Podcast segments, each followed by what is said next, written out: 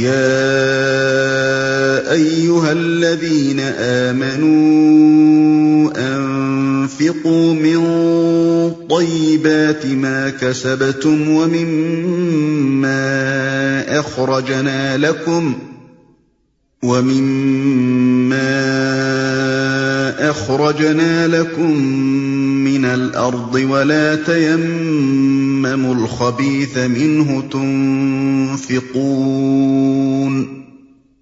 ولا تيمموا الخبيث منه تنفقون ولستم بآخذيه إلا أن تغمضوا فيه واعلموا غنی حمید۔ اے لوگو، جو ایمان لائے ہو، جو مال تم نے کمائے ہیں اور جو کچھ ہم نے زمین سے تمہارے لیے نکالا ہے، اس میں سے بہتر حصہ راہ خدا میں خرچ کرو۔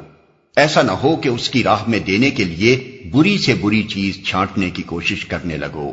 حالانکہ وہی چیز اگر کوئی تمہیں دے، تو تم ہرگز اسے لینا گوارا نہ کرو گے۔ اللہ یہ کہ اس کو قبول کرنے میں تم اخماز برت جاؤ۔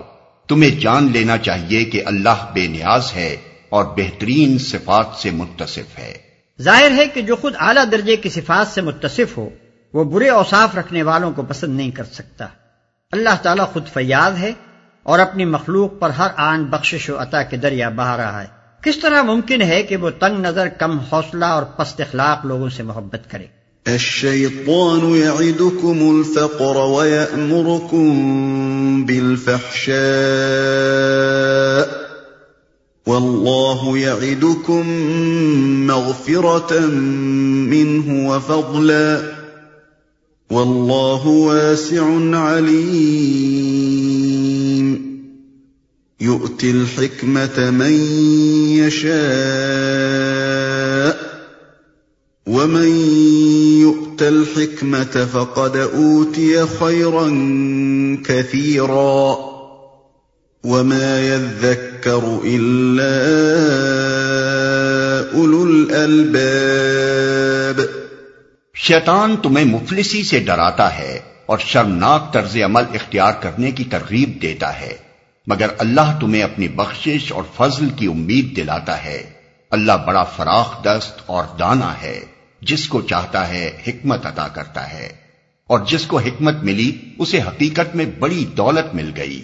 ان باتوں سے صرف وہی لوگ سبق لیتے ہیں جو دانش مند ہیں۔ اور جس کو حکمت ملی، اسے حقیقت میں بڑی دولت مل گئی۔ حکمت سے مراد صحیح بصیرت اور صحیح قوت فیصلہ ہے۔ یہاں اس ارشاد سے مقصود یہ بتانا ہے کہ جس شخص کے پاس حکمت کی دولت ہوگی، وہ ہرگز شیطان کی بتائی ہوئی راہ پر نہ جائے گا۔ بلکہ اس راہ کشادہ کو اختیار کرے گا جو اللہ نے دکھائی ہے۔ شیطان کے تنگ نظر مریدوں کی نگاہ میں یہ بڑی ہوشیاری اور عقل مندی ہے کہ آدمی اپنی دولت کو سنبھال سنبھال کر رکھے اور ہر وقت مزید کمائی کی فکر ہی میں لگا رہے۔ لیکن جن لوگوں نے اللہ سے بصیرت کا نور پایا ہے، ان کی نظر میں یہ عین بے وقوفی ہے۔ حکمت و دانائی ان کے نزدیک یہ ہے کہ آدمی جو کچھ کمائے، اسے اپنی متوسط ضروریات پوری کرنے کے بعد دل کھول کر بھلائی کے کاموں میں خرچ کرے۔ پہلا شخص ممکن ہے کہ دنیا کی اس چند روزہ زندگی میں دوسرے کی بنسبت بہت زیادہ خوشحال ہو۔ لیکن انسان کے لیے یہ دنیا کی زندگی پوری زندگی نہیں، بلکہ اصل زندگی کا ایک نہایت چھوٹا سا جز ہے۔ اس چھوٹے سے جز کی خوشحالی کے لیے جو شخص بڑی اور بے پایا زندگی کی بدحالی مول لیتا ہے، وہ حقیقت میں سخت بے وقوف ہے۔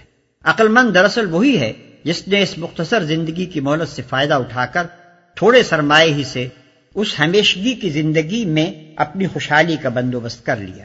وما انفقتم من نفقة او نذرتم من نذر فإن الله يعلمه وما للظالمين من انصار تم نے جو کچھ بھی خرچ کیا ہو اور جو نظر بھی مانی ہو، اللہ کو اس کا علم ہے اور ظالموں کا کوئی مددگار نہیں۔ خرچ خواہ راہ خدا میں کیا ہو یا راہ شیطان میں؟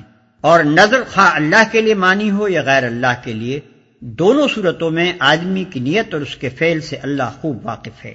جنہوں نے اس کے لیے خرچ کیا ہوگا اور اس کی خاطر نظر مانی ہوگی، وہ اس کا عجر پائیں گے اور جن ظالموں نے شیطانی راہوں میں خرچ کیا ہوگا اور اللہ کو چھوڑ کر دوسروں کے لیے نظریں مانی ہوں گی، ان کو خدا کی سزا سے بچانے کے لیے کوئی مددگار نہ ملے گا۔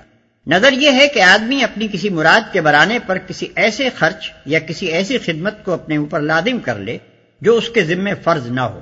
اگر یہ مراد کسی حلال و جائز امر کی ہو اور اللہ سے مانگی گئی ہو اور اس کے برانے پر جو عمل کرنے کا عہد آدمی نے کیا ہے وہ اللہ ہی کے لیے ہو، تو ایسی نظر اللہ کی اطاعت میں ہے اور اس کا پورا کرنا اجر و ثواب کا موجب ہے۔ اگر یہ صورت نہ ہو، تو ایسی نظر کا ماننا معصیت اور اس کا پورا کرنا موجب عذاب ہے۔ ان تبدوا الصدقات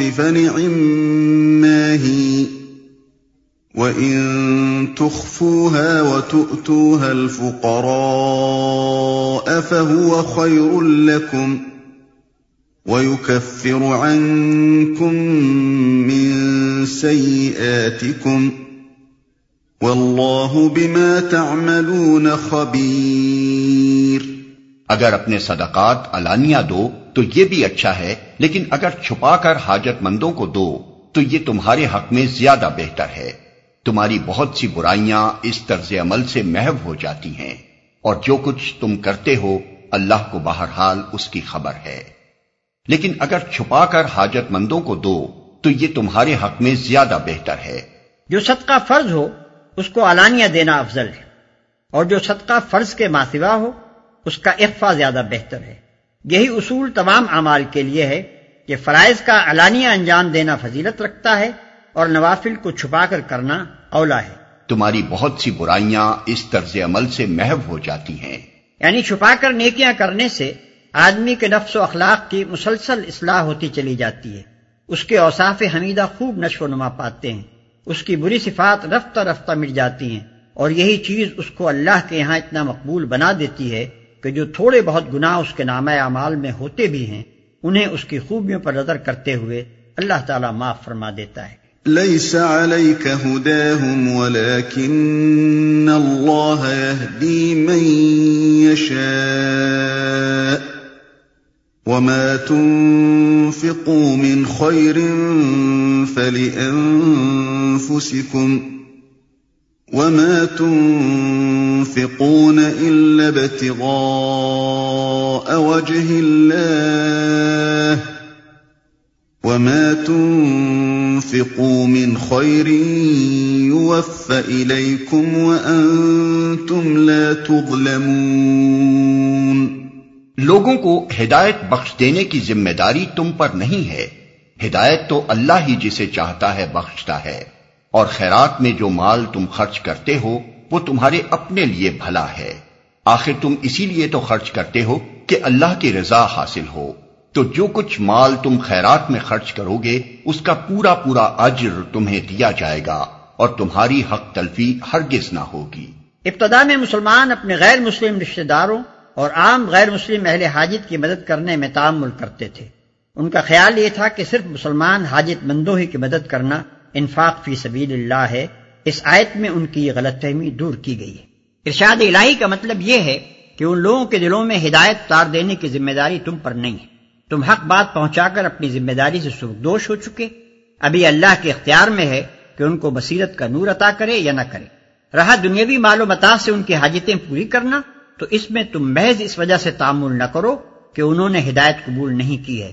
اللہ کی رضا کے لیے جس حاجت مند انسان کی بھی مدد کرو گے، اس کا عذر اللہ تمہیں دے گا۔ للفقراء